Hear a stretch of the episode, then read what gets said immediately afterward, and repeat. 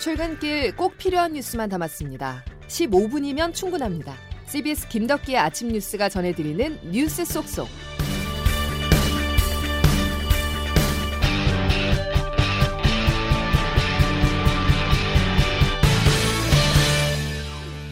여러분 안녕하십니까? 1월 20일 김덕기 아침 뉴스입니다.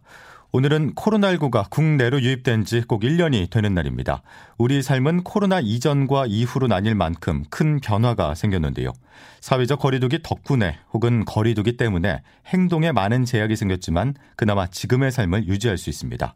그런데 코로나 사태가 장기화하면서 거리두기가 추진력을 잃고 있어서 방역당국의 고민이 깊습니다. 황영찬 기자의 보도입니다. 코로나19는 침방울로 전파되기 때문에 사람 간 접촉을 줄이는 사회적 거리두기 조치가 강화되면 환자 수가 줄고 완화되면 재확산이 발생해 왔습니다. 지난해 2, 3월 신천지발 유행과 8월 수도권 유행은 물론 이번 3차 유행도 거리두기 강화와 완화 사이에서 커졌고 또 잠잠해졌습니다. 다만 감소세가 유달리 완만한 이번 3차 유행 속 거리두기는 역대 최장 기간 지속되고 있는데 영업을 중단해야 하는 자영업자들의 반발이 거셉니다. 결국 정부는 3차 유행의 확산이 다중이용 시설보다 개인 간 접촉에서 주로 일어나고 자영업자의 피해가 크다는 이유로 영업을 허가했는데 사실상 반발을 못 이겨 방역수칙을 조정한 겁니다. 국립암센터 예방의학과 김호란 교수입니다. 최근에 12월 달에 실내 체육시설 유행이 없지 않느냐. 그거는 집합금지를 시켰으니까 없는 거거든. 방역당국은 현재 긴장이 풀리면 언제든 재확산이 발생할 수 있다고 보고 있습니다. 하지만 자영업자들의 어려움을 고려해 집합금지를 해제했는데 거리두기를 다시 강화해야 하는 상황이 올 때 자영업자들이 충실히 협조할지는 미지수입니다. 전문가들은 정부를 향해 문을 열고 닫는 것만 고민하지 말고 안전하게 운영될 수 있도록 세부적인 지침을 제공해야 하며 집합금지가 이뤄져도 피해를 보상하는 지원책이 절실하다고 제언했습니다. CBS 뉴스 화영찬입니다. 최근 일주일 동안 코로나19 신규 확진자 중 가족과 지인, 직장 동료를 접촉해 감염되는 일상 감염 비중이 45%까지 높아졌습니다. 또 여기에 BTJ 열방센터 관련 누적 확진자가 어제까지 784명, 서울 동부구치소 관련 확진자도 전수조사 결과 모두 1223명으로 집계되는 등 집단 감염도 계속해서 발생하고 있는데요. 한편 오늘 0시 기준으로 발표될 신규 확진자 수는 어제보다 조금 더 늘어난 400명 안팎이 될 것이라는 전망입니다. 혹시나 했지만 역시나 이번에도 세월호 관련 여러 의혹들은 풀리지 않았습니다. 세월호 참사 이후 정부 대응에 문제가 없었는지 그 진상을 밝히기 위해서 검찰 세월호 참사 특별수사단이 1년 2개월간의 수사를 벌여왔는데요. 박근혜 정부 고위층의 수사 외압 의혹에 대해서 무혐의 처분을 내리며 활동을 마무리했습니다. 박성환 기자입니다. 세월호 특수단은 유가족 등이 제기한 10여 개의 의혹 사건 대부분을 무혐의 처분했다는 수사 결과를 발표했습니다. 참사 당시 황교안 법무부 장관이 해경 관계자를 수사 중인 검찰에 특정 혐의를 빼라고 지시했다는 수사 외압 의혹도 혐의 없음으로 결론났습니다. 임관혁 특별수사단장입니다. 법무부의 검찰 수사 외압 의혹이나 청와대의 감사부마 의혹에 대하여 법무부 대검 감사원 등을 압수수색하고 관련자들을 철저히 조사하였으나 혐의를 인정할 만한 증거를 확인할 수는 없었습니다. 특수단은 기무사령부 등이 세월호 유가족을 사찰했다는 의혹에 대해서도 마찬가지의 판단을 내렸습니다. 박근혜 전 대통령과 김기춘 전 청와대 비서실장이 관련 보고서를 받아본 건 맞지만 동향 수집 지시가 있었는지는 확인되지 않는다고 설명했습니다. 특수단은 이로써 단 두 건의 의혹에 대해서만 기소 처분을 내린 채 활동을 마무리했습니다. 구조 실패의 책임자로는 김석균 전 청장 등 해경 지휘부 11명이 세월호 진상규명 활동 방해자로는 이병기 전 청와대 비서실장 등 9명이 각각 지목돼 재판에 넘겨졌습니다. 특수단은 출범 당시 세월호 관련 마지막 수사가 될 수 있도록 하겠다고 각오를 밝혔지만 이번 결과로 각종 논란이 해소될 수 있을진 미지수입니다. CBS 뉴스 박성환입니다. 또 다른 사회적 참사죠. 가습기 살균제 사건으로 이어가겠습니다. 지난주 살균제인 가습기 메이트를 만든 업체들의 전 대표가 무죄를 선고받으면서 피해자들을 중심으로 반발이 있었는데요. 이런 상황 속에 환경 보건 전문가들이 재판부를 공개 비판하고 나섰습니다. 법원이 연구 결과를 잘못 이해했다는 지적입니다. 자세한 소식 박하연 기자가 보도합니다. 법원은 지난 12일 SK케미칼과 애경산업, 이마트 등 업체 관계자 13명 전원에게 무죄를 선고했습니다. 이미 유죄가 확정된 옥시와 달리 CMIT와 MIT 성분의 유해성이 입증되지 않았다는 판결입니다. 내 몸이 증거라며 피해자들이 반발한 데 이어 관련 연구에 참여한 전문가들이 나섰습니다. 한국환경보건학회는 재판부가 연구 결과를 선별적으로 선택하거나 연구 책임자의 증언을 원래 취지와 다르게 인용했다고 주장했습니다.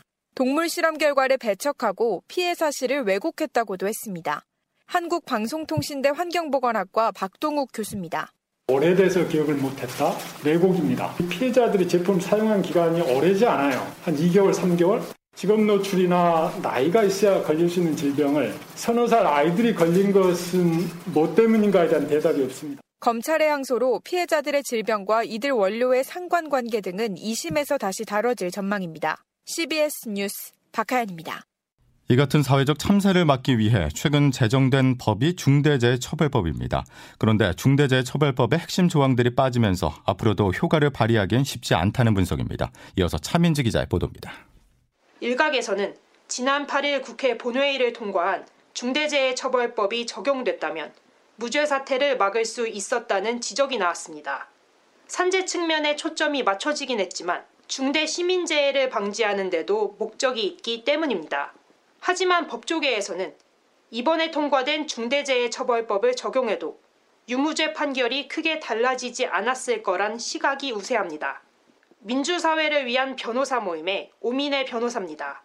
그 물질 사용이랑 피해 발생 사이 인과관계가 없다는 취지로 무죄가 나온 걸로 제가 알고 있어서 법이 시행된 이후였다고 하더라도 뭐 인과관계 판단에 크게 달라지는 건 없을 거라서 아울러 형사상 인과관계 추정 조항 등이 삭제되며 원안과 달리 누더기로 통과된 중대재해처벌법이 지닐 실효성에 한계가 있다는 지적도 나왔습니다. CBS 뉴스 차민지입니다. 다음 소식입니다. 문재인 대통령이 이르면 오늘 개각을 단행할 것으로 보입니다. 박영선 중소벤처기업부 장관은 후임자 지명 여부와 관계없이 사퇴를 내 서울시장 보궐선거 출마 준비에 나설 것으로 전해졌습니다. 취재 조은정 기자입니다. 그제 신년 기자회견을 마무리한 문재인 대통령이 오늘 일부 부처 장관을 교체할 것으로 알려졌습니다. 임기 후반의 국정 운영을 재정비하기 위한 차원으로 풀이됩니다. 이번 개각에는 중소벤처기업부를 비롯해 문화체육관광부, 농림축산식품부 등이 대상이 될 것으로 예상됩니다. 박영선 중소벤처기업부 장관의 거취에 관심이 쏠린 가운데 박 장관은 오늘까지 장관직을 수행한 뒤 사표를 내고 서울시장에 출마할 것으로 알려졌습니다. 그간 서울시장 출마 여부를 저울질해왔던 박 장관은 어제 언론 인터뷰에서 다른 선택의 여지가 없다며 출마를 공식화했습니다. 박 장관 후임의 중소벤처기업부의 경우 정치인 출신보다는 기업인 출신이 거론되고 있는 것으로 알려졌습니다.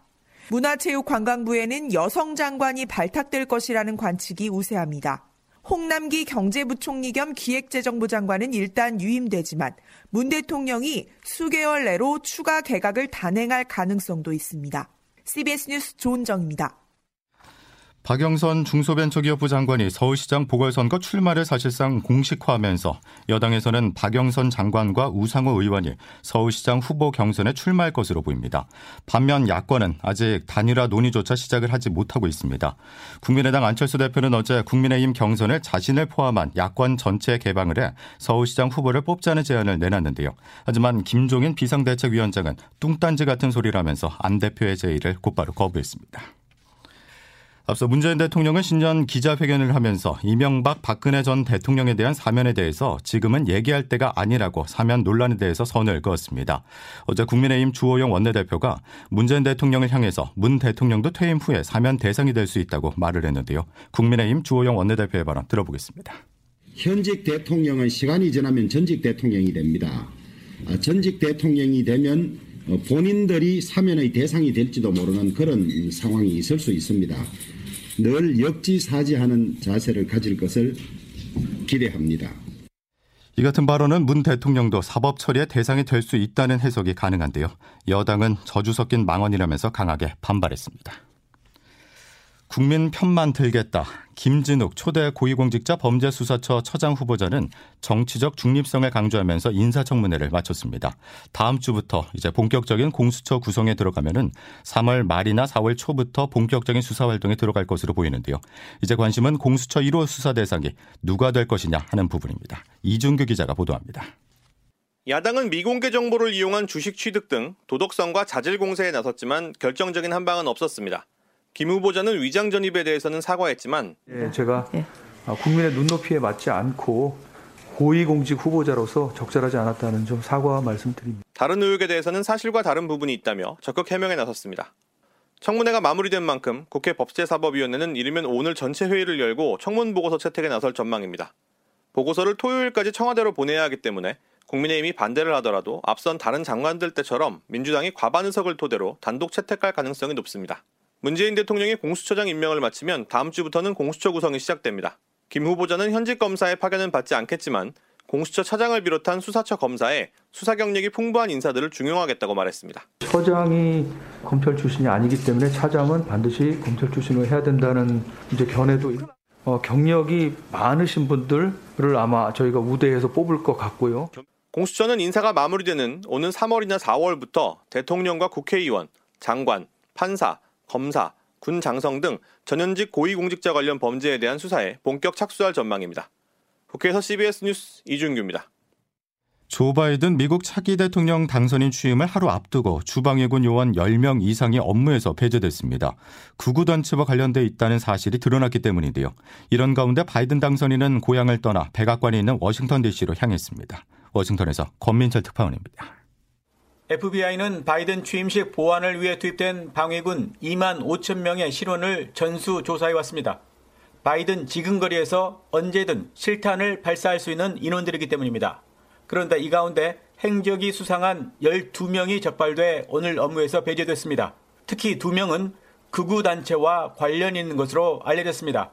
부적절한 발언과 부적절한 문자 메시지를 주고받은 사실이 확인됐습니다. 내일 대통령 취임식이 과연 무사히 끝날 수 있을지 걱정케 하는 대목입니다. 미국 검찰은 2주 전 발생한 의사당 난입 사태 참가자 100명을 체포해 조사 중입니다. 이 중에도 군대 관련자가 6명이나 됩니다. 전 현직 군인들이 회원인 오스키퍼라는 극우단체 리더는 내란 음모 혐의로 처음 기소됐습니다. 이런 가운데 바이든 당선인은 취임을 위해 오늘 고향 델라웨에서 워싱턴 DC로 입성했습니다. 고향 주민들에겐 델라웨어가 오늘의 자신을 만들었다며 눈물을 보이기도 했습니다.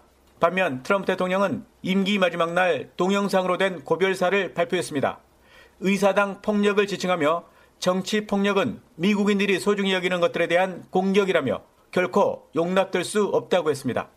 의사당 난입자들에 대한 사전 사면 조치는 없다는 뜻입니다. 워싱턴에서 CBS 뉴스 권민철입니다.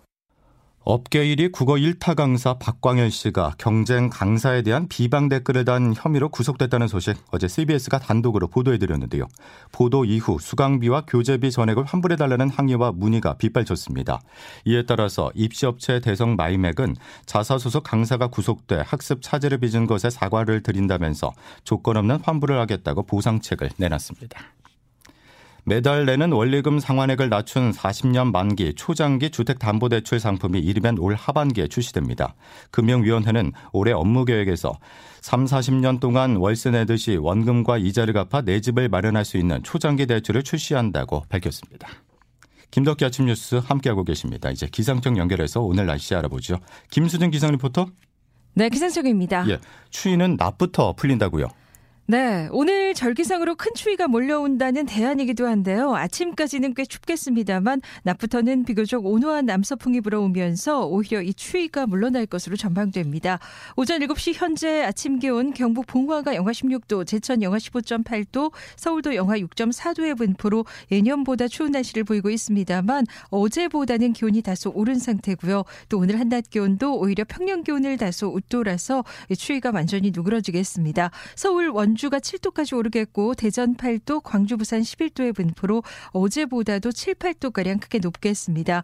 그리고 이후 당분간 큰 추위는 없겠습니다만 겨울비 소식이 잦겠는데요. 내일은 아침에 제주도 낮에 서쪽 지역을 시작으로 오후에는 전국으로 비가 확대돼서 내리겠고 모레 아침에 대부분 그치겠습니다. 하지만 이번 주말에 또다시 전국에 비나 눈 소식이 있고요. 강원 영동과 충청 이남 지방은 주일까지도 강수가 좀 더 지속될 것으로 보여서 주말 계획에 참고하시기 바랍 니다. 날씨였습니다. 코로나가 국내로 유입된 지 어느덧 1년의 시간이 지났습니다. 국민의 희생 덕에 단 한 번의 봉쇄 조치도 없이 지금까지 버틸 수가 있었는데요. 겨울이 가고 봄이 오듯이 이번 3차 유행의 고비만 잘 넘긴다면 온전한 일상 회복도 멀지 않았다고 믿습니다. 그러고 보니 오늘이 어느덧 24절기 중 마지막인 대안입니다. 소리도 없이 봄은 다가오고 있습니다. 수요일 김덕기 아침 뉴스 여기까지입니다. 내일 다시 뵙죠. 고맙습니다.